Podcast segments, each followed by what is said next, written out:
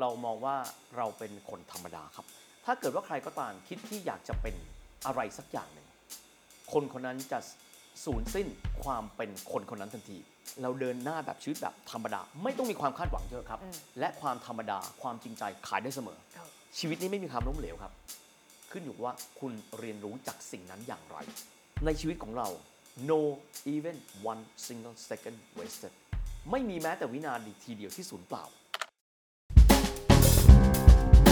จำ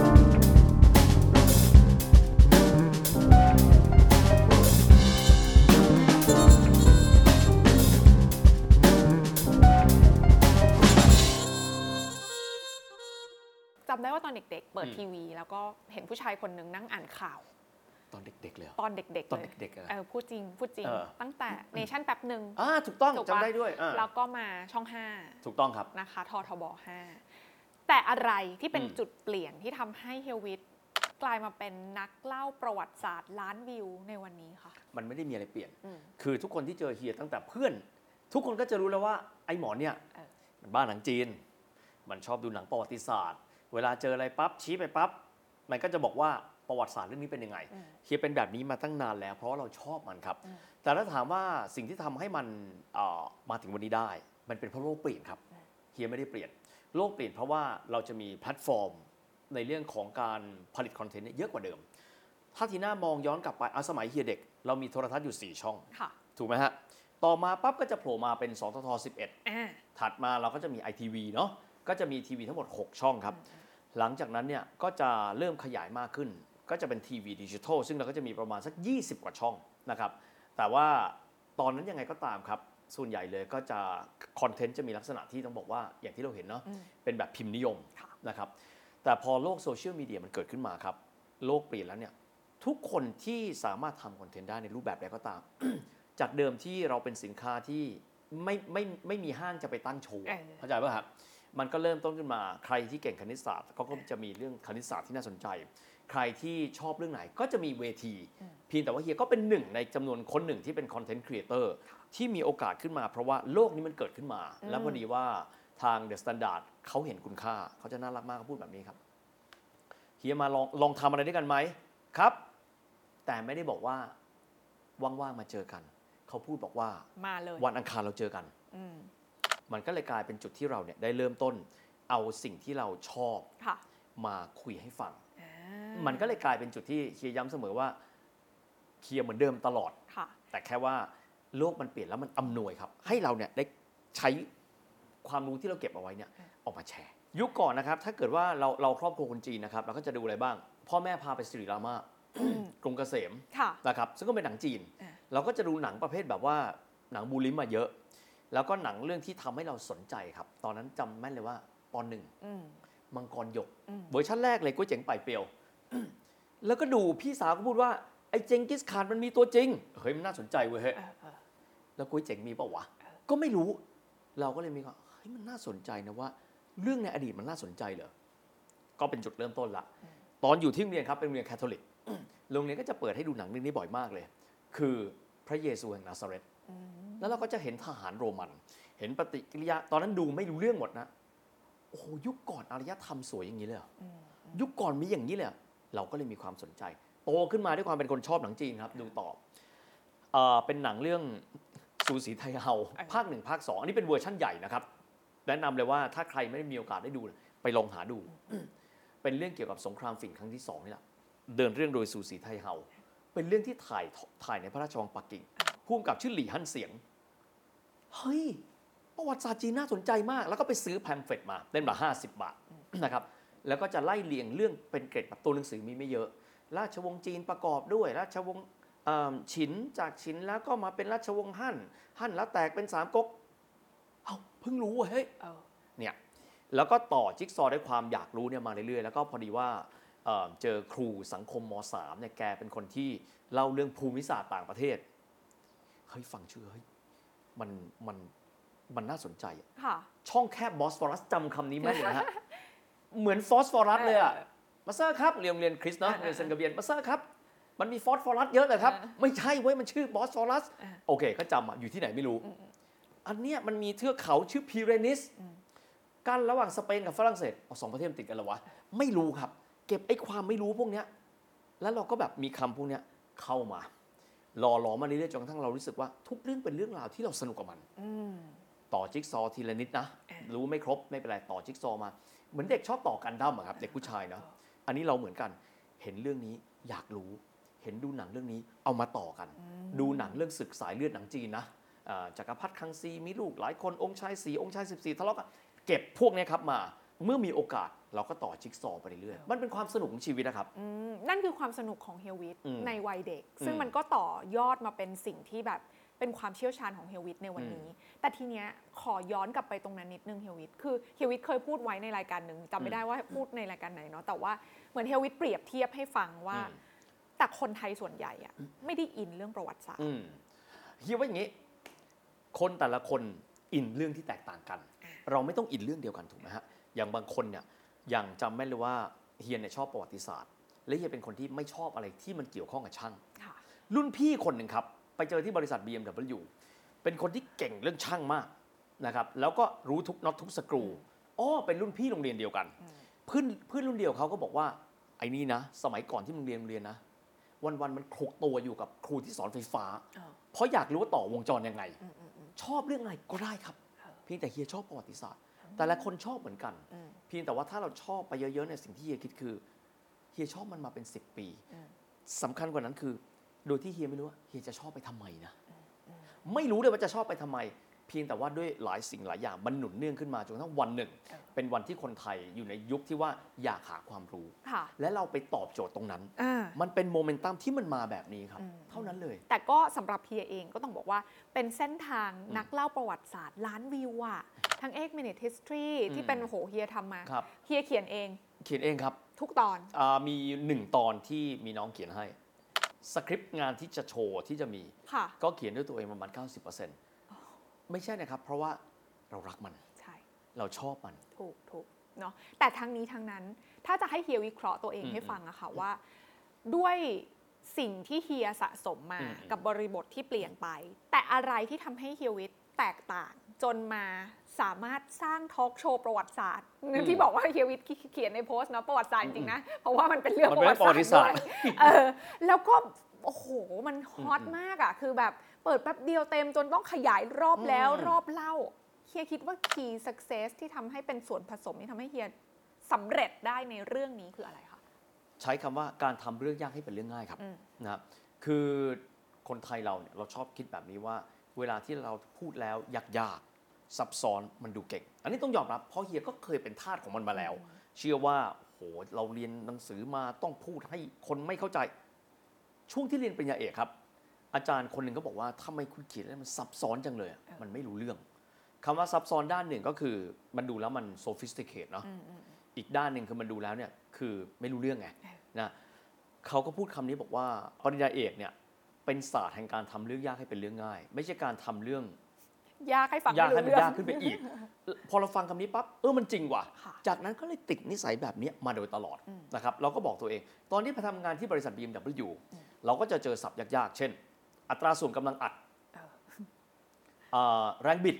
นะครับ อัตราทดเฟืองท้าย ฟังแล้วไม่รู้เรื่องโอ้สัมประสิทธิ์เสียดทาน ในฐานะที่เราเป็นผู้ที่ไม่รู้ครับค่ะเฮียก็ติดนิสัยนี้มา เฮ้ย เราต้องฟังเขาอืมเราต้องฟังถามนะครับ คนที่เป็นเอนจิเนียร์พี่มันคืออะไร เขาก็น่ารักมากเขาอธิบายให้ฟังแต่ละโตวนะเขาก็เห็นเราเป็นเด็กอนุบาลอะแล้วเราก็บอกว่าถ้าเกิดว่าเรามีโอกาสในการอธิบายให้ผู้อื่นฟัง เราจะอธิบายให้ง่ายที่สุด เพราะการปูพื้นฐานการเข้าใจ คือสิ่งที่ง่ายที่สุดอืมนะครับแน่นอนว่าเวลาทำอุตสาหกรรมรถยนต์นะครับมันก็จะมีส่วนที่มันไม่ใช่แค่เครื่องยนต์กลไกเนาะค่ะเช่น โครงสร้างภาษีรถยนต์อืมอยู่มาตั้งนานเนี่ยเชื่อว่าท่านที่ชมอยู่ตอนนี้ก็คงจะมีรถนะแต่อาจจะไม่รู้ว่าตกลงเราจ่ายภาษีเท่าไหร่วะเออไม่รู้ถูกต้องไม่รู้ จังหวะที่เข้าไปดูเรื่องภาษีนะครับก็ค่ะถามตัวเองว่า ตกลงว่าคนไทยจ่ายภาษีรถได้กี่ต่ออืมก็ไม่รู้ เก็บเล็กผสมน้อยครับ ถามคนนี้ ถามคนนี้ต่อเป็นจิ๊กซอว์มาเสร็จ ลองคุยกับเพื่อนร่วมวงการหลายๆคนเขาบอกผมก็เพิ่งรู้อะเออ คุยกับพี่ๆสื่อมวลชน บางคนเขาเก่งเรื่องกลไก เออว่าผมก็ไม่เคยต่อจิ๊กซอว์เราก็เลยรู้ว่านี่แหละครับ คือทักษะที่โลกใบเนี้ยอาจจะขาดคนประเภทนี้ไป อ่า เพียงแต่เราเนี่ยเอาเรื่องนี้แหละครับ มาใช้กับค่ะกับการเล่าประวัติศาสตร์ และสมมติเราเวลาที่เราทำข่าวการเงิน อืมเราก็คิดแบบนี้ อืม ไม่ใช่ทุกคนที่รู้สับซับซ้อน เช่นสมมตินะฮะตราสารหนี้ เออ คือคือฟังทุกวันนะครับ แต่คงไม่มีใครยกมือขึ้นมาแล้วพูดว่าเฮียครับตราสารหนี้แปลว่าอะไรเออเพราะฉะนั้นระหว่างที่เราทำสิ่งต่างๆเราก็ต้องแอดซูมว่าคนที่เขาฟังเนี่ยอืมบางครั้งเป็นคนที่มีความรู้อยู่แล้วอืมแต่ก็จะดูกลุ่มเป้าหมายค่ะแต่บางครั้งก็เป็นไปได้ว่าคนที่เขาฟังเนี่ยเขาก็เหมือนเราตอนนั้นแหละอืมไม่รู้เรื่อง สมมุติว่าพอไม่รู้เรื่องปั๊บเราเดินหน้าต่อไปเขาปิดทันทีเพราะเขาดูไม่รู้เรื่องแล้วใช่เราก็เลยต้องคิดว่าไม่เป็นไรครับ เราปูพื้นฐานทุกคนไปพร้อม ๆ กันอืมคีย์คือทำเรื่องยากให้เป็นให้เป็นเรื่องเรื่องง่ายง่ายครับ นั่นคือส่วนของทักษะที่นะอืมว่าฮิวิตทำได้ดีมาก แล้วมันก็พิสูจมาในอืมสแตทของเอ่อเขาเรียกว่ารายการที่เฮียทำเกือบทุกรายการเลยนะคะ แต่ว่านอกเหนือจากทักษะอืมที่น่าว่าอีกอย่างหนึ่งที่มันพิสูจได้ดีคือคนรักเฮียวิทเยอะมาก ซึ่งต้องบอกว่าในยุคปัจจุบันนะคะเฮียวิทด้วยความที่บริบทมันเปลี่ยนไปอย่างอืที่มเฮียบอกเนาะคือคือมันไม่ใช่ในแบบเหมือนมีอะดาราคนหนึ่งอืมอืมพิธีกรคนหนึ่งแล้วทุกคนพุ่งหาเขาอย่างเดียวขู่มันแฟกเมนต์ขึ้นเยอะอืมมาก แต่อะไรที่เฮียคิดว่ามันเป็นคุณสมบัติส่วนที่ไม่ใช่ทักษะของเฮียอืมอืมที่ทำให้คนรักและอยากจะมาให้กำลังใจเฮียกันเยอะก็ขก็นาดก็นี้ ก็หวังว่าจะมีคนรักนะครับ ค่ะ แต่คิดแบบนี้เราเรามองว่าเราเป็นคนธรรมดาครับ อันนี้โคตรสำคัญเลยนะครับ อืมถ้าเราคิดว่าเราเป็นคนพิเศษ เราจะ acting อีกอย่างหนึ่งอืมนะครับเอ่อครั้งหนึ่งเนี่ยตอนที่เฮียทำงานที่บริษัท BMW เฮียได้เจอกับเอ่อคนที่เป็น Director ของดีไซน์ชื่อว่า Chris Bangle นะครับถ้ารถในช่วงอ่าปลายทศวรรษ 90 ถึง 2000 เนี่ย Chris Bangle เป็น Head of Design Supervise รถทุกๆคัน รวมถึงรถเจมส์บอนด์คือ Z3 กับ Z4 เอ่อกับ Z8 ค่ะเขาเป็นคนออกเขาเป็นคนที่เป็น Head Direct การออกแบบทั้งหมดเลยเฮียถามบอกว่าวลีทองของคุณอะที่คุณคิดว่ามันเป็นคำพูดที่สำคัญที่สุดถ้ากลั่นมาหนึ่งประโยคคุณจะพูดว่าอะไร แกบอกแกเรียนรู้มาจาก CEO ของ BMW เวลานั้น ชื่อ professor Joachim Milberg แกบอกว่า ถ้าเกิดว่าใครก็ตามคิดที่อยากจะเป็นอะไรสักอย่างหนึ่ง คนคนนั้นจะสูญสิ้นความเป็นคนคนนั้นทันที สูญสิ้นอธิบายยากนิดนึงถ้าคุณต้องการจะเป็นใครเช่น คุณอยากเป็นคนดัง แล้วคุณ acting เป็นคนดัง คุณจะสูญสิ้นความเป็นคนดังทันที ถูกต้องถูกต้อง ผมก็ฟังตอนนั้นแม่งปรัชญาชิบหายแล้วฟังไม่รู้เรื่องเออพอโตขึ้นมาเข้าใจแล้วครับอ่าเพราะฉะนั้นดีที่สุดครับ เราเป็นเฮียอืมเราเป็นมนุษย์อืมเราเป็นนายวิทย์ค่ะจบอ่า และสิ่งที่จะพูดครับวันนี้ชอบชื่อรายการมากเลยตกตะกอนค่ะมันมีคาถาอยู่คำหนึ่งครับอืมที่เฮียคิดมาตลอดเลยคำว่าตกกระป๋องอืมวันนี้ทุกคนชอบ เราอยู่ในช่วงที่ดีนะ วันหนึงเราก็ตกกระป๋องครับอืมอืมเราทำตัวเป็นมนุษย์ปกติครับเฮียพูดตลอดเลยว่าเราทำตัวเป็นมนุษย์ปกติ ค่ะ เราเป็นเหมือนเฮียที่เราคุยกับคนทุกคนใช่ซึ่งก็เป็นสิ่งที่ดีครับที่ที่คนให้เกียรติเรา ค่ะ นะครับ เฮียคิดว่า มนุษย์ทุกคนไม่อยากมีใครเจอกับคนที่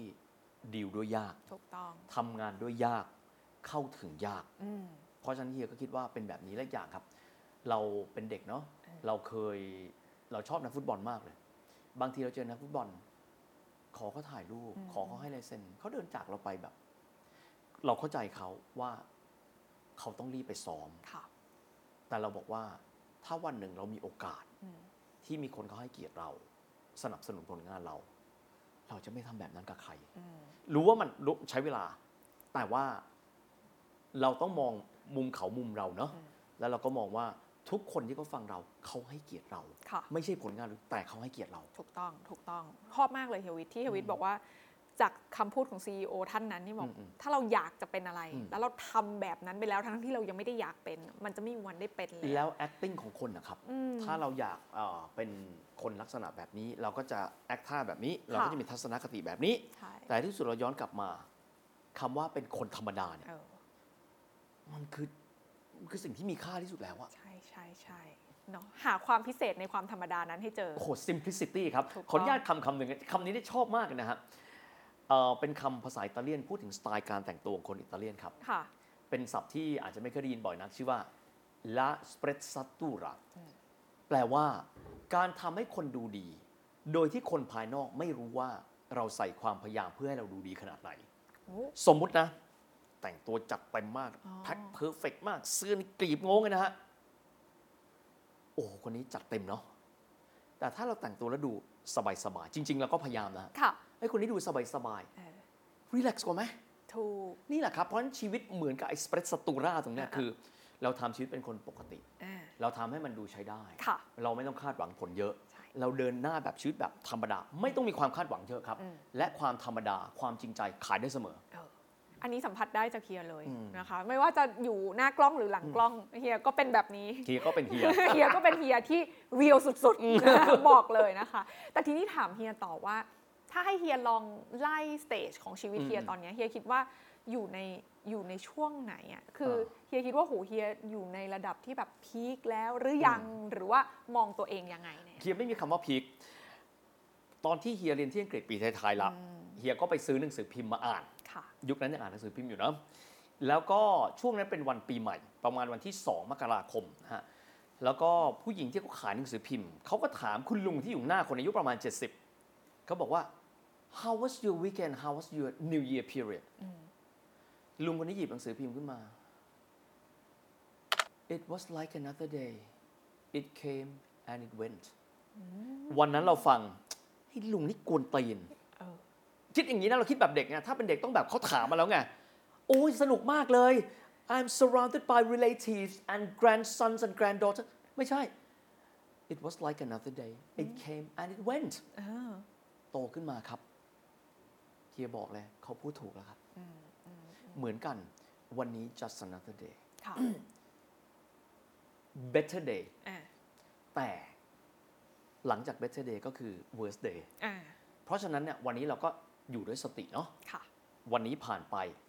point คือทำวันเนี้ยให้มันดีๆคำว่าทำให้มันดีๆมีหลายอย่างนะครับ พัฒนาความรู้ความสามารถเรา ถ้าเป็นนักลงทุนเนาะ ใช่ เราก็ลงทุนด้วยสตินะครับ ถ้าเป็นมนุษย์ก็คือปฏิบัติดีกับคนรอบข้าง อืม เหมือนปกติ เพราะวันหนึ่งเราดี เดี๋ยวเราก็ตกกระป๋องครับใช่มันก็แค่นั้น เราก็บอกแบบนี้ว่าเฮียไม่รู้ว่าสเตจนั้นคืออะไร บางคนถามว่าพี่วิทย์ประสบความสำเร็จแล้ว หยุด เราไม่ต้องคิดแล้วว่าสำเร็จหรือไม่สำเร็จสำหรับเฮียคิดคือ วันนี้มีความสุขหรือเปล่าเออนั่นคือพารามิเตอร์ที่สำคัญมากนะครับค่ะนี่แหละคือแต่สิ่งพที่อเฮียพูดถึงเรื่องของความสุขอะมันมองกันได้หลายมุมมากเลยเนาะถูกในคนยุคนี้ มันมีทั้งความสุขเรื่องของอา ความสำเร็จในหน้าที่การงาอืนมอืมอืมอืมความสุขเรื่องของความสัมพันธ์กับคนในครอบครัวอืมอืมความสุขที่ที่ถูก define by เฮียวิทมันอืมคืออะไรคะอ่าคือชีวิตที่ไม่มีปัญหากวนใจครับ ชัดไหมอะอย่างสมมตินะครับ สมมติบางคนบอกว่าสถานการณ์การเงินฝืดเคืองค่ะอันเนี้ยมีวอรี่ไหมมีถูกไหมฮะถูกสมมุติว่าทุกอย่างดีหมดเลย ปรากฏว่าตัวเอง เป็นโรคประจำตัวอืมอันนี้ไม่สุขแล้วนะอืมอันนี้มีบางคนเนี่ย ดำรงชีวิตมาดีทุกอย่าง มีคดีความเออเห็นไหมอันนี้คือไม่ trouble free ใช่ใช่การมีความสุขคือ ได้นั่งเฉยๆรีแลกซ์มากว่า เราไม่ต้องมีปัญหาหนักๆ ในการที่จะดีลหรือเราเห็นปัญหาหลักแล้วเราพูดว่าไม่เป็นไร ค่อยๆ แก้ไปอ่า นี่คือความสุขและการบริหารจัดการชีวิต เพราะเป็นไปไม่ได้ที่เราจะไม่มี trouble free ถูกนะเพราะฉะนั้นความสุขมันประกอบด้วยหลายอย่างครับ มันก็จะมี wealth นะเฮียชอบคำนี้มาก มันโคตร simple เลย สุขใดไม่เท่าล้วงกระเป๋าแล้วมีตังค์อันนี้ข้อแรก โอเคป่ะนี่คือนี่คือ wealth คือพอมีเงินแล้วเรารู้สึกว่าถ้ามีความเสี่ยงมาเราค่ะตั้งรับมันได้นะฮะ health ยิ่งอายุมากนะครับทีน่าปวดฟันนิดนึงแม่งก็ทุกข์แล้วเออใช่ถูกป่ะฮะถูกต้องเจ็บเท้านี่นะ เจ็บเข่าทุกข์ไหมทุกข์เออนะครับมีปัญหากับครอบครัวทุกข์ไหม ทุกข์อืมนี่แหละครับ เพราะฉะนั้นความสุขคือดุลยภาพของเสาหลายๆเสาอืมแต่ไม่ใช่จุดใดจุดหนึ่งค่ะนะครับเหมือนบางคนก็บอกว่ามีเรื่องของตำแหน่งแห่งขนอืมแน่นอนตำแหน่งแห่งขนมีนะครับ แต่ถ้าคุณมีตำแหน่งแล้วคุณเครียดจัด บางคนนอนไม่หลับถูกเยอะมากใช่เฮียก็บอกว่ามันคือดุลยภาพของทุกสิ่งทุกอย่างอืมบางคนตำแหน่งสูงเขาบริหารจิตได้ดี เขาสุขภาพแข็งแรง อันนั้นก็คือเพอร์เฟกอืม แต่ว่าแต่ละคนถึงได้ว่าความสุขคืออะไร นิยามได้หลากหลายอย่างของเฮียคือ trouble free ชีวิตที่ไม่มีปัญหาให้กวนใจ อืมอันนี้อาจจะเป็นนิยามของเฮียในวัย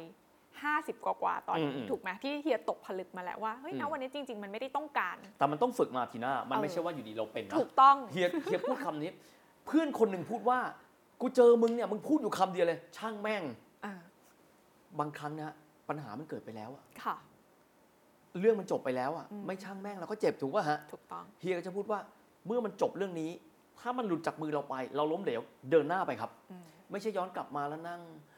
ทำไมเราพลาดโอเค มันก็ควรจะต้องมี reflect บ้างค่ะแต่เฮียคิดเสมอว่าถ้าเกิดว่ามันมีเรื่องใหญ่อืมแล้วเราบอกตัวเองตลอดนะครับว่า ไม่เป็นไรเราจะเดินหน้าแก้ไขปัญหา เรื่องนี้ผ่านไปแล้วเราแก้ไม่ได้ ก้าวต่อไปเราเดินยังไงอืมสิ่งนั้นดีกว่าอืมเคยประชุมนะครับกับหลายๆวงเลยน้องๆที่ทำงานมีปัญหา เฮียทำไงดีเฮียบอกคำเดียว มึงไม่ต้องกลัว เราทำได้อยู่แล้วอะน้องๆถามทำไงครับ กูไม่รู้ แต่ความพึกเขิมครับกำลังปลุกใจเะก่อน เฮ้ยมันต้องได้สิวะแบบนี้มิทุกคนแก้ได้อืมเอาจิตวิทยาแบบนี้มาก่อนค่ะ happiness first เออถ้าเกิดบอกว่า นั่นสิเราทำยังไง เหี่ยวหมดถูกไม่ได้เฮียบอก ทุกคนลุกขึ้นมาอืมไม่ต้องกลัว เราทำมาดีขนาดนี้ต่อไป เราต้องทำได้ดีกว่านี้อืมเท่านั้นเนาะ แต่เฮียเป็นคนมี energy ไงมีพลังบวกในตัวเองเยอะอืมหลายคนก็จะบอกว่าไม่รู้อันนี้ไม่อันนี้อืมที่ไม่แน่ใจอยากชวนเฮียวิเคราะห์ว่าเออแต่แต่ละคนอาจจะมีแบบเหมือนพลังในตัวเองอืมแตกต่างกัน ทีน่ามันเป็นการฝึกครับค่ะ มันไม่ได้เกิดขึ้นมาแล้วเรามีแฮปปี้เฟสนะอ่าทุกคนมันจะเจอปัญหาเฮียเจอเนี่ยชีวิตที่ย่ำแย่มากแบบไม่มีเหตุไม่มีผลเออเออคือตอนอายุ 36 ครับอืมนั่งนั่งอยู่แล้วก็เครียดโอเค ตอนนั้นเนี่ยอ่าแต่ก่อนรับผิดชอบทางด้านของอ่า PR ของบริษัท BMW ค่ะแล้วก็จะมีอ่าส่วนของการบริหารรัฐกิจนะครับรัฐกิจสัมพันธ์ ก็ทำมาอยู่มาวันหนึ่ง ก็ add up เข้ามาทำ marketing เพิ่มเติม จริง ๆ งานคือสิ่งที่เรารู้อยู่แล้ว เพราะเราทำงานร่วมกันมานาน เหมือนกับคนปล่อยวางไม่ได้ครับอืมเครียดนั่นเครียดนี่หน้าแก่เลยนะฮะแล้วก็ตอนนั้นก็ก็ก็เริ่มต้นฝึกจิตเป็นครั้งแรกนะครับ ที่ให้ความสำคัญกับการฝึกจิต นั่นก็คือการอ่านหนังสือธรรมะอืมฟังแล้วมันเชยนะครับ ตอนแรกเราจะรู้สึกตลอดเลยว่าเรียกตัวเองว่าพุทธทะเบียนบ้าน นอกจากคำว่าพุทธที่กรอกไปในทะเบียนเนี่ยไม่มีความเป็นพุทธเลยอืมเพราะว่าไม่รู้เรื่องอะไรสวดมันก็สวดไม่ได้ ในช่วงนั้นก็ลองดู เอ๊ะทำไมเราไม่หายเครียดใช้หลายวิธีมาก ที่สุดครับได้หนังสือท่านพุทธทาสมา ได้มาโดยบังเอิญนะครับ คือเขาแจกมาไม่ใช่ว่าตัวเองไปซื้อนะฮะแล้วก็อ่านโอ้ตายแล้วเว้ยเกิดมาเพิ่งรู้ว่า จิตบริหารได้เว้ยอืมเฮ้ยทีน่าบริหารร่างกายได้บริหารสมองทำได้ เกิดมาเพิ่งรู้ว่าจิตที่คุณมัวบริหารได้เว้ยโอ้เริ่มต้นนั่งสมาธิเราเริ่มว่าการทำจิตให้ว่างค่ะมีเรื่องปั๊บเหมือนมีเซฟจีครับตัดจบปั๊บอืมกลับมาเริ่มต้นใหม่ บริหารแล้วมัน work มากทีน่าอ๋อแล้วเวลาที่เจอปัญหาการที่เรามีสติ ไม่มีสติต่างกันเยอะมากใช่ซึ่งซึ่งตรงนั้นแหละแล้วในช่วงนั้นเราก็บอกเลยว่า จิตเป็นนายกายเป็นบ่าวอืมอืมเวลาเจอปัญหายากๆเราก็บอกตัวเองทันทีเขาเรียกสะกดจิตตัวเองเฮียเรียกอย่างนี้เป็นเทคนิคนี้ประจำเลยสะกดจิตตัวเองอืมเฮ้ยปัญหาเนี้เดี๋ยวกูก็ชนะอืมกลายเป็นคนแบบนั้นโอ้โหเออเนาะมันก็ต้องผ่านประสบการณ์ที่ทำให้เฮียไปเจอแนวทางที่จะฝึกฝนถูกตัวต้เอองงมาได้ถูกแต่ว่าจริง ๆ แล้วเนี่ยต้องบอกว่าเรามีสิ่งเนี้ยมีมาเยอะแล้วล่ะแต่ค่ะว่าบางครั้งเนี่ยเราเราอาจจะไม่ได้หยิบแล้วมาทดลองอ่า เฮียยกตัวอย่างต้องบอกว่าจังหวะนั้นเฮียโชคดีมากครับเพราะว่าช่วงประมาณปีนั้นก็น่าจะประมาณสักปี 4 7 4 8 4 9 เป็นช่วงที่คนจะผลิตหนังสือธรรมะแบบอ่านง่ายมาเยอะมาก มันก็เป็นจังหวะที่เหมาะมากเลยว่าอ่านแล้วเราก็เจอสิ่งที่เฮ้ยใช่เออคือบอกกันนะครับว่าเฮียไม่ใช่คนประเภทเข้าวัดบ่อยนะค่ะแต่อย่างน้อยเนี่ยเรารู้แล้วว่าวิธีการแก้ไขปัญหาเรื่องความเครียดอืมสลายความวิตกกังวลทำยังไงอืม จำไม่เลยเพราะหลังจากนั้นไปบวชทันทีเพราะอยากรู้ว่าเป็นยังไงบ้างอืมอ่าเฮียก็ไปบวชแล้วก็แล้วก็รู้สึกว่าเราได้เรียนรู้อะไรเยอะ คืออยู่กับตัวเอง เพราะค่ะปกติเราจะอยู่กับคนภายนอกถูกใช่ไหมฮะใช่ใช่คนนั้นมาประชุมคนนี้เจ้านายเดินมาด่าไม่จังหวะนั้นอยู่ที่วัด 4 สัปดาห์ อยู่กับตัวเองก็ได้ฝึกสมาธิอืมเฮียเขียนหนังสือธรรมะด้วยจำได้ ใช่เคยถูกต้องอ่าเดี๋ยวค่อยเล่าแต่ว่า แต่ว่ากรณีตรงนั้นเนี่ยครับแล้วก็อ่าฝรั่งคนหนึ่งเป็น MD ของโรงงานค่ะนะครับเขาถามเขาถามได้ดีมากเลยว่า what did you get when you were a monk เออมันถามง่ายนะนึกในใจ ได้อะไรบ้างตอนไปบวชเป็นพระ ธรรมะมี 84,000 พระธรรมขันธ์กูจะเริ่มตรงไหนดีวะ โอเค ตอบไปแบบนี้ it taught me how to stop thinking เอาถูกป่ะเออถูเพกราะธรรมะสอนให้เรามีสติปั๊บถ้าเราคิดฟุ้งซ่านเรากลับมาที่ฐานสติอืมฝรั่งมันงงไหม Can people stop thinking มนุษย์หยุดคิดได้ด้วยเหรอ ความคิดของเรามาจากอะไรครับเออเราไม่หยุดคิดไงครับใช่ เราปั่นไปเรื่อยๆ เราเครียดเรานอนไม่หลับเพราะอะไรครับ นอนปั๊บตอนนอนนะฮะจิตไปอยู่ที่ที่ทำงานอืมอืมเป็นแบบนี้ แล้วพอฝึกขึ้นมา ไม่ได้ดีสมบูรณ์แบบหรอกครับ แต่อย่างน้อยรู้วิธีแล้วว่า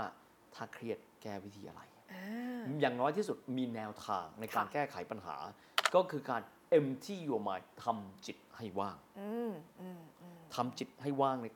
สำคัญมาก เจอเรื่องเครียดปั๊บไม่ต้องไปคิดต่อนะครับ ถอยกลับมามีสติแป๊บหนึง เรียบเรียงความคิดเอาอารมณ์ออกไปก่อน เอาความวิตกวนก่อน ถอยมานิดนึงเริ่มต้น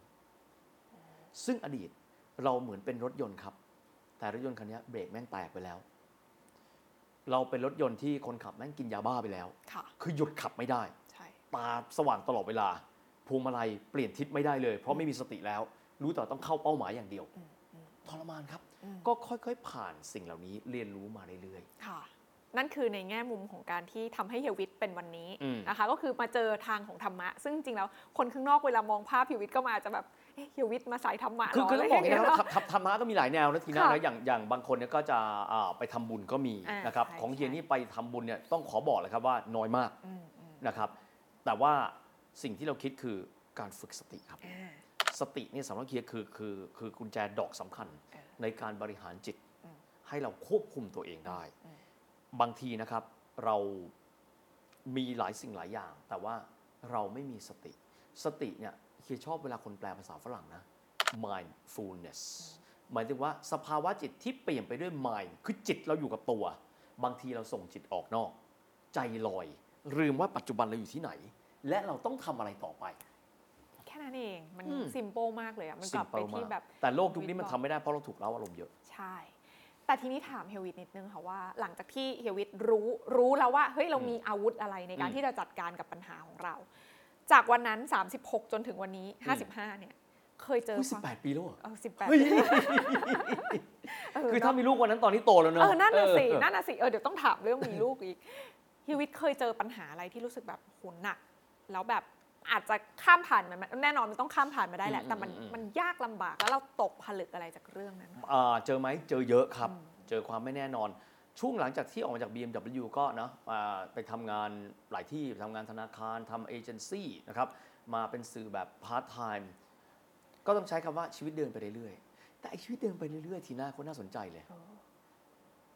เคียร์บอกนะครับว่าเราเป็นมนุษย์ที่ ยอมจำนนกับชะตาชีวิตทีน่าเชื่อไหมมันถึงขั้นนั้นแล้วว่าทำอะไรก็ไม่ไปไหนทำอะไรก็อยู่ตรงนั้น แล้วเราก็บอกว่า เท่านี้ก็พอแล้ว ทีน่ามันมีมันเป็นอย่างนั้น ก็เราไม่ต้องคาดหวังแล้วว่า เราจะเป็นผู้บริหารระดับสูง เราจะมีไม่มีแล้วครับทีน่าวันนั้นเรากลับมาแล้วเราก็บอกตัวเองว่า เท่านี้ก็พอแล้ว ทีหน้านี่เป็นสเตจที่มันน่ากลัวมากนะโอ้ใช่ แต่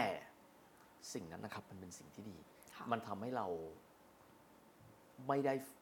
บางครั้งเนี่ยการที่ไม่ fix target เฮียบอกคนว่าเขาถามว่าเฮียอธิบายชีวิตเฮียหน่อยได้ไหมครับ ได้ครับชีวิตเฮียเนี่ยเหมือนก้อนกรวดนะครับที่ตกไปในลำธารแล้วเฮียก็มันปล่อยไหลไปตามเรื่อยๆแล้วเชื่อไหมครับว่าชีวิตแบบนั้น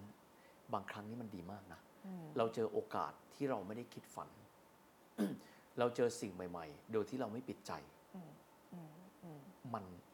แล้วเฮียก็เจอโอกาสหลายๆโอกาสที่เข้ามาตอนนั้นค่ะแล้วเฮียก็ appreciate กับทุก ๆ โอกาสที่เฮียมีอืมแล้วขอบคุณคนทุกคนเลยที่ให้เกียรติในวันที่เฮียบอกว่าเฮีย give up กับชีวิตไปแล้วอืมมีเอ่อผู้ใหญ่ท่านหนึ่งบอกว่าวิทย์มาทำงานกับพี่ พี่ครับ ผมไม่มีความทะเยอทะยานแล้วอืมแล้วผมกลายเป็นคนขี้เกียจคนหนึ่งอืมวิทย์ไม่ขี้เกียจแล้วครับ ขี้เกียจแล้วครับพี่อืมเข้าใจผมผมผมอยู่เท่านี้ผมมีความสุขแล้วครับ คีย์ของพี่วิทย์คือการ go with the flow บางทีมันก็ ต้องใช้คำว่าผสมผสานครับ เออ คือถ้าเราไม่มีเลยค่ะ ก็ไม่ใช่อ่าแต่คีย์ชื่ออย่างครับว่า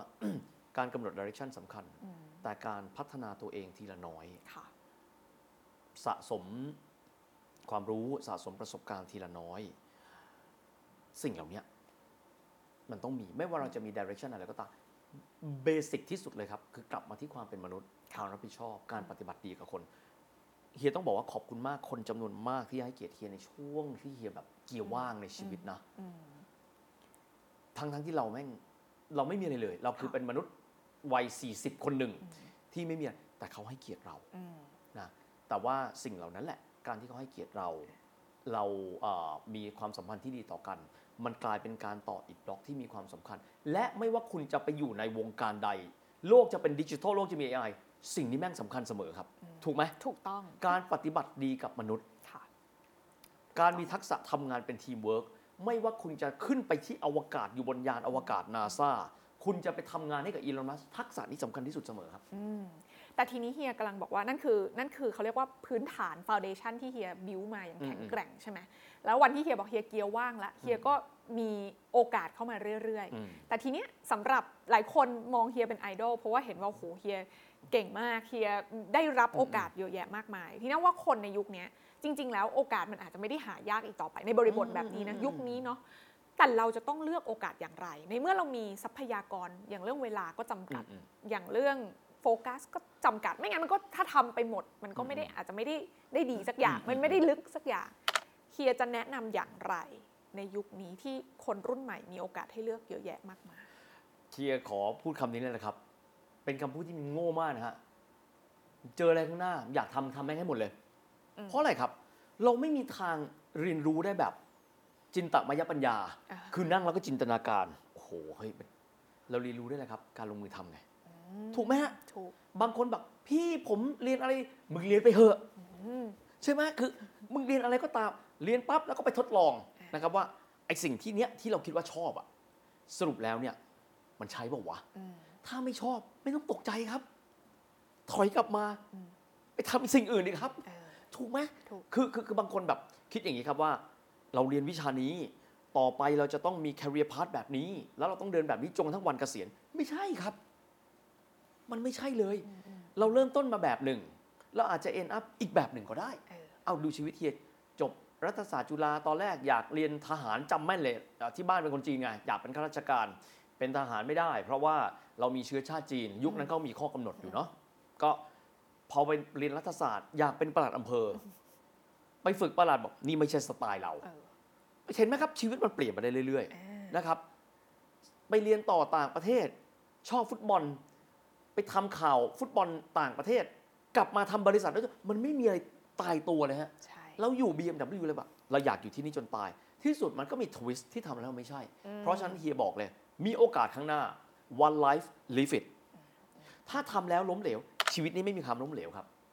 ขึ้นอยู่ว่าคุณเรียนรู้จากสิ่งนั้นอย่างไร ถูกไหมฮะ ถูกต้องไม่ชอบ อันนี้เนี่ยเป็นอดีต Head of PR ของบริษัท BMW Worldwide นะอ่าชื่อ Mr. Richard Gaul เราลาออกมาแล้วเนี่ย แล้วเราก็ส่งเมลไปคุยกับเขา บอกว่าเรารู้สึกเสียใจที่เราลาออกจากบริษัทที่เราอยู่มา 7 ปี แกพูดว่าอย่าเสียใจ ถ้าคุณไม่ลองคุณก็จะไม่รู้ว่าชีวิตคุณเหมาะกับอะไรที่สุด ในชีวิตของเรา no even one single second wasted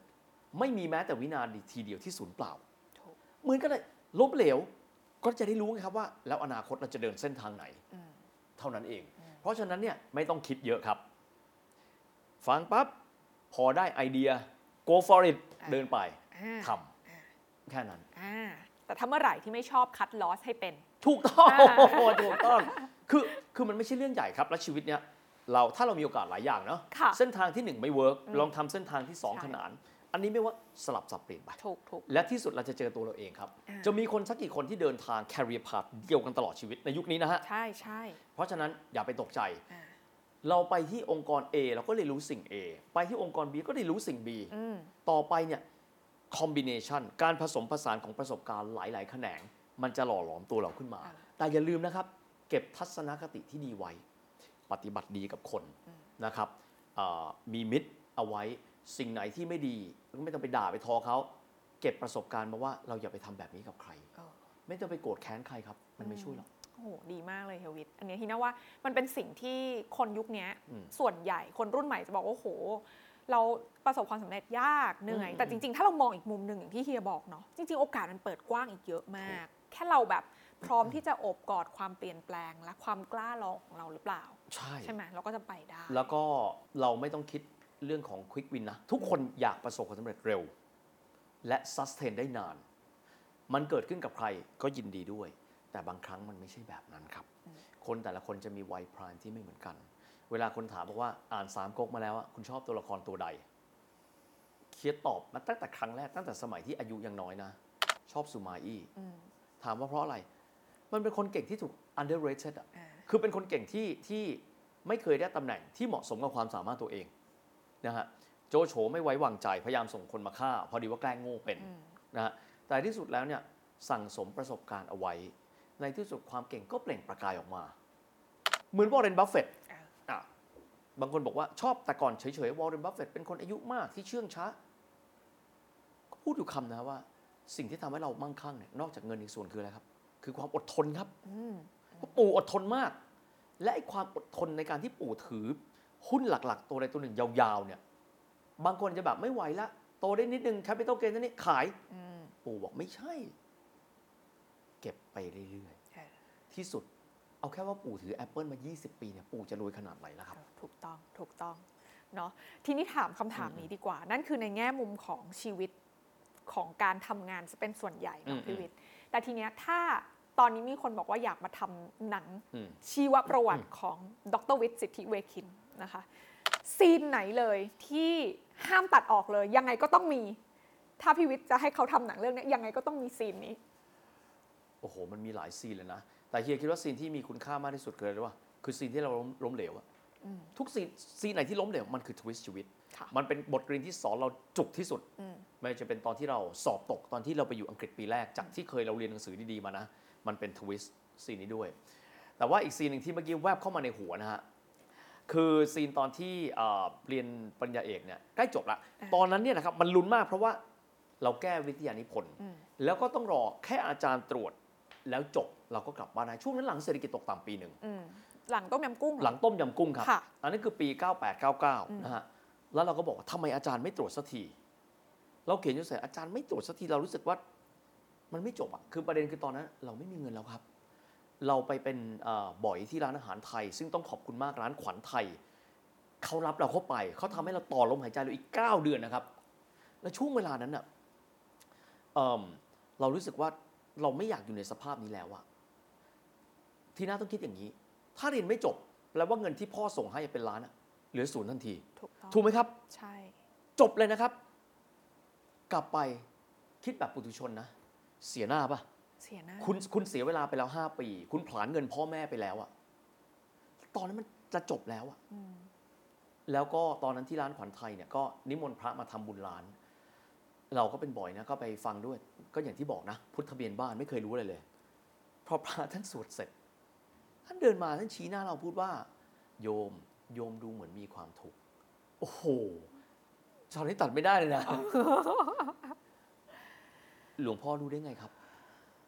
โยมสิ่งใดมันไม่ใช่ของโยม มันก็ไม่ใช่ของโยม สิ่งใดมันจะเป็นของโยม มันก็จะเป็นของโยมวันยังค่ำน้ำตาจะไหลอะไม่เคยเข้าวัดเลยนะฮะน้ำตาจะไหลแบบท่านรู้ได้ไงวะอืมแล้วก็พูดถูกจริง ๆ อะ โชคชะตาคงกำหนดไปแล้ว ถ้าไม่ดีเดี๋ยวเขาก็บอกเราเราก็จบ เราก็ต้องเลือกทางอื่นอะ ก็คือวิทย์ที่เสียเวลาไป 5 ปีกับผลาญเงินพ่อแม่ไปไงอ่ามันมันก็คือเท่านั้นมันไม่มีทางอื่นแล้วอะใช่ถ้ามันได้มันก็แปะเอี่ยมมันก็จบ ถูกถูกถูก แต่ก่อนนะฮะ refresh อีเมลทุกวัน อืม เพื่อที่จะรออีเมลว่า เมื่อไหร่จะจบ อ่า วันนั้นบอกแล้วจะไม่ดูอีเมลแล้วครับ อืมอืม อยากบอกว่าผมจบหรือตก คุณก็โทรศัพท์มาบอก เออเพราะว่าการ refresh ทุกครั้งคือความหวังถูกไหมครับอืม ก็ไม่ได้ refresh อีเมลมาหลายวัน ใจก็คนึงหานะมันก็ไม่ง่ายเลยครับ แล้วก็มีแอวับนก็คิดแวบๆไปบ้างอะนะว่าว่าอะแต่ก็แต่ก็เบาแล้วก็ค่ะตอนนั้นก็เตรียมตัวจองตั๋วกลับเมืองไทยโดยที่จะไม่ลุ้นผลละว่าอืมออกมาได้หรือตก ถ้าต้องแก้อีกก็แก้ที่เมืองไทย กลับไปที่บ้าน กลับมากับเพื่อน เปิดเอ่อเครื่องคอมมา refresh ก็มีมาคิดว่าอ่าสำนักทะเบียนของมหาวิทยาลัย และสำนักทะเบียนนี้ก็บอกว่าคุณวิทย์ เป็นข้อความสำคัญ ขอให้เราไปชำระการลงทะเบียนจบ 50 ปอนด์จบโดยที่ไม่ได้บอกว่าจบแล้วโอเคป่ะมันเหมือนเป็นจดหมายที่มันห้วนมากอะแทนที่จะบอก คุณเรียนจบแล้วเออเออ เปล่า ให้ไปจ่ายตังค์ ให้ไปจ่ายตังค์โอเค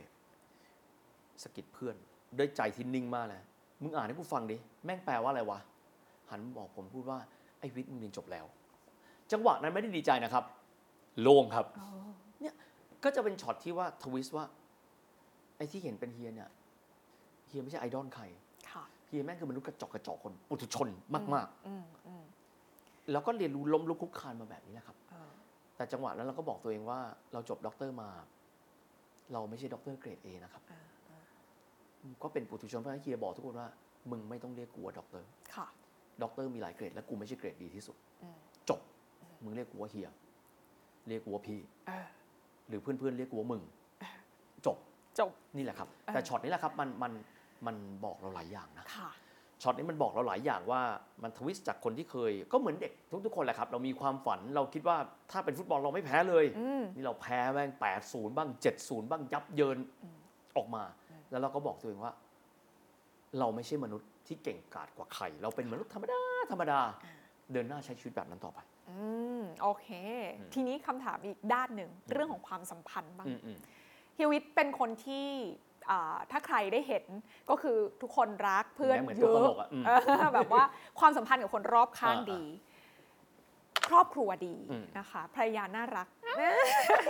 อันนี้จริงอันนี้จริงเออจริงอยากให้เฮยวิทย์เล่าให้ฟังนิดนึงสิคะว่าเฮยวิทย์เลือกที่จะไม่มีลูกอืมนะคะ แล้วเฮยวิทย์วางแผนตัวเองอย่างไร คุยกับภรรยาอย่างไรอืมอืมแล้วแบบ ตกผลึกเรื่องของชีวิตคู่ยังไง อืมอืมเอ่อชีวิตคู่อะตอนแรกเฮียอยากมีลูก อืม ถามว่าทำไมอยากมี เพราะเราคิดว่าชีวิตครอบครัวที่สมบูรณ์คือ มีเมียแล้วต้องมีลูก อ่า แค่แค่นี้นะ เพราะเราเพราะเราฟังมา ตอนแรกก็บอกภรรยาบอกว่าอยากมีลูกเขาบอกว่า พี่เรารอแป๊บหนึ่งเดี๋ยวเราใช้ชีวิตสองคนกันให้อิ่มก่อนอืม ปรากฏผ่านมาปีหนึ่งครับ ก็จะเจอเพื่อนๆที่มีลูกเขาดูเครียดนะครับ คือแน่นอนว่ามีลูกก็ต้องเครียดอยู่แล้ว อืม ก็ถามเขาบอกว่า ตกลงมึงมีความสุขเปล่าวะก็ตอบมีความสุขแต่ก็เครียดไปด้วยอ่ามันก็เป็นแบบนี้เลยวิทย์แต่กูมีความสุขที่กูมีลูก เราก็หันมาคุยกับเมียละเฮ้ยความทุกข์ของการมีลูก ความสุขมีนะ แต่ความทุกข์ไม่ใช่ว่าลูกดีไม่ดีนะครับ ทุกคนพูดแบบนี้ ถ้าคุณสองคนมีลูก ลูกคุณต้องดีอืมไม่ใช่ครับ ทุกข์จากความเป็นห่วงครับอืมเขาดีขนาดไหนห่วงเขาไหมห่วง ถูกต้องถูกต้อง เราตัดโซ่ความห่วงใยทิ้งดีไหมอ่า เราไม่ต้องมีอืมก็เลยตกลงกันว่าเราไม่มีลูกอืมแล้วข้อดีก็คือเราเห็นลูกๆของเพื่อน เราเห็นหลานๆเรารักทุกคนได้เสมอกันหมดอืมอืมเราไม่ต้องบอกว่าลูกเราเก่งที่สุดค่ะเพราะฉะนั้นเวลาเจอลูกเจอหลานจะบอกว่า เราดีใจที่เห็นเด็กทุกคนเติบโตอ่าเราเห็นหลานๆเติบโตขึ้น เรามีความสุขละอืมไม่จำเป็นต้องเป็นของเราไม่จำเป็นถูกไหมแล้วแล้วแล้วแล้วเราก็มีความสุขเราเจออย่างเพื่อนที่สนิทกันมากเนี่ยมีลูกหลายคน เราเห็นเขาเติบโต เราก็มีความสุขแล้วอืมอืมแล้ววางแผนชีวิตอืมบ้านปลายไว้ยังไงอะคือเฮียใช้ชีวิตแบบก้อนหินในลำธารนะค่ะไอแนวความคิดนี้ยังมีอยู่คือ ข้อแรกก่อนอะเฮียเชื่ออยู่สองอย่างก่อนนะสามอย่าง wealth มีเพียงพอที่จะไม่ลำบากข้อหนึ่งนะครับ health อยู่ได้อย่าง worry free อืม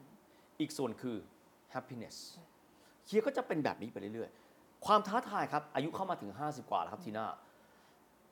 อาการป่วยไข้นี่เป็นเรื่องปกติมากนะอืมเราฟังเพื่อนมาอ๋อไอ้นี่เป็นแบบนี้ไอ้นี่อยู่ดีๆเจอแบบ attack มะเร็งขั้นสามอะไรอย่างเงี้ยมันเจอแบบ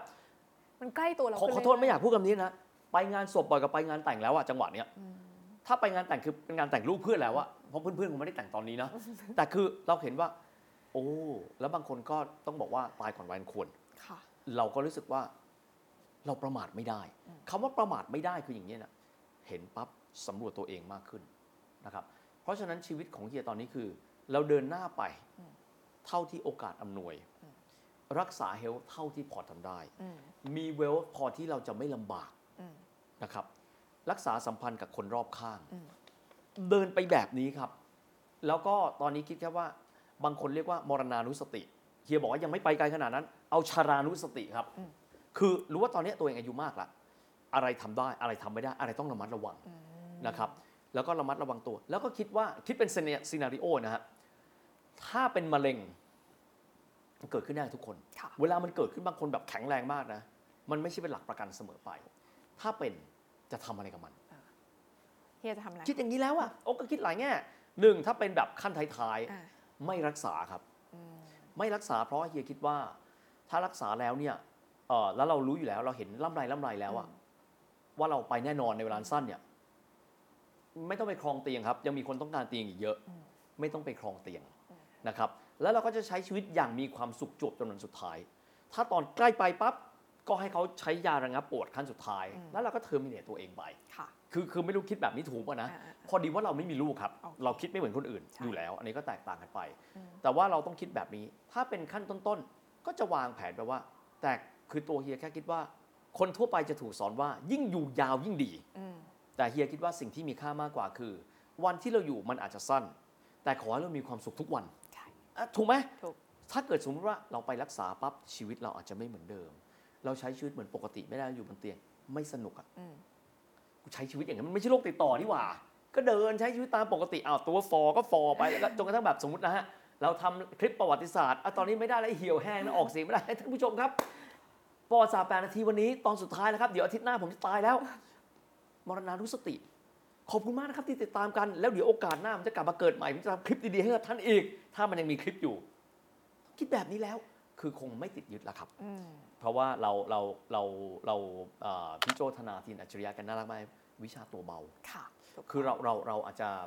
เราอาจจะตัดสินใจทางหนึ่งคือเราไม่มีลูกอืมเราไม่ต้องห่วงอืมแล้วเราก็คิดว่าเราเบาๆตัวแบบเนี้ยเราคิดไว้ก่อนเพราะว่า อายุขนาดนี้อะไรก็เกิดขึ้นได้ครับอืมโอเค เฮียพูดไปพอสมควรที่อืทำมให้เราเห็นภาพว่าเฮียตกตะกอนอะไรในอืมชีวิตมาบ้างนะคะ แต่ถ้าจะให้เฮียทิ้งท้ายว่าแนวคิดอะไรที่เฮียคิดว่า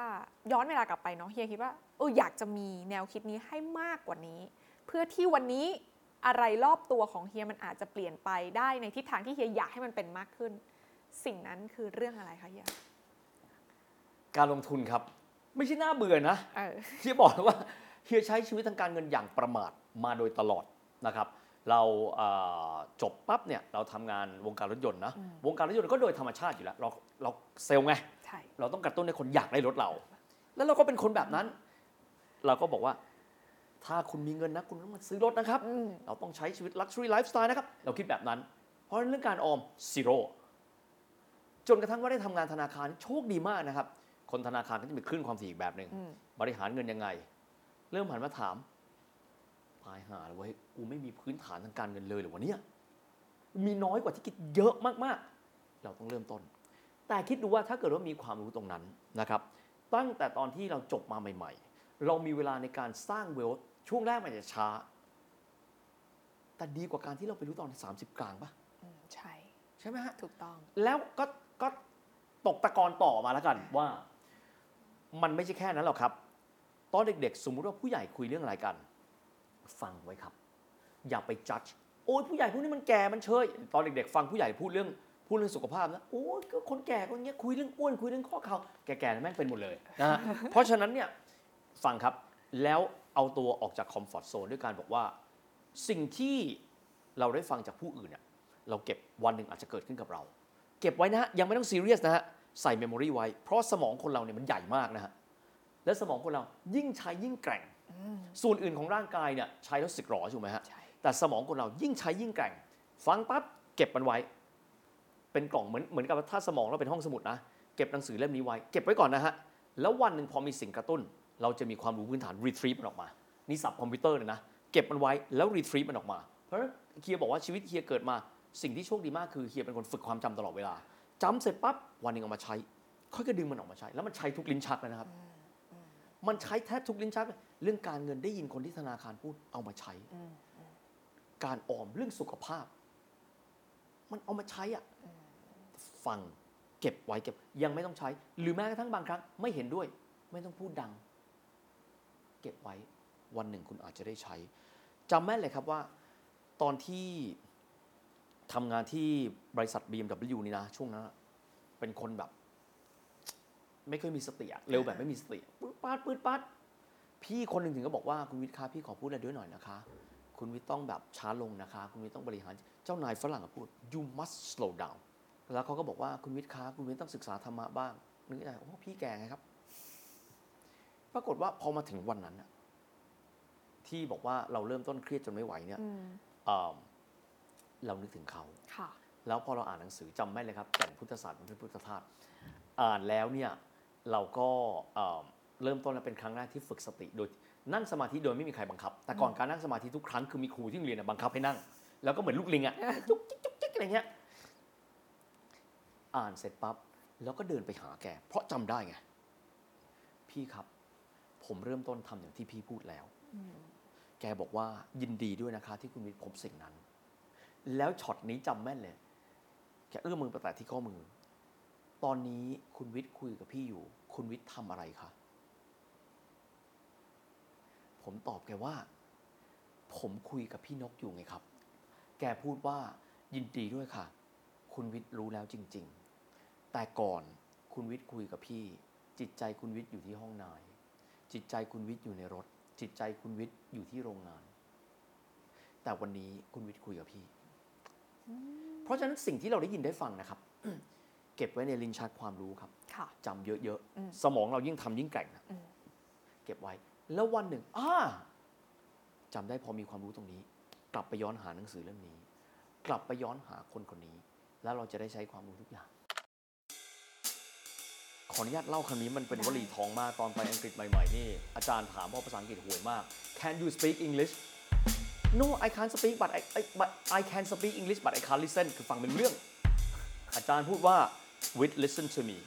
a Greek philosopher Epictetus นักปรัชญาชาวกรีกพูดว่า God gives you two ears but one mouth พระเจ้าให้ท่านสองหูและหนึ่งปาก you would rather listen more than you speak เหมือนกันครับคำเนี้ยฟังเยอะๆบางคนเราเมาเยอะไงคือตอนคนอื่นพูดเนี่ย เราไม่ได้ฟังนะ เรารอจังหวะพูดต่อใช่อันนั้นไม่ได้เรียกว่าฟัง อันนั้นก็เรียกว่าได้ยินนะ deep listening ครับอ่า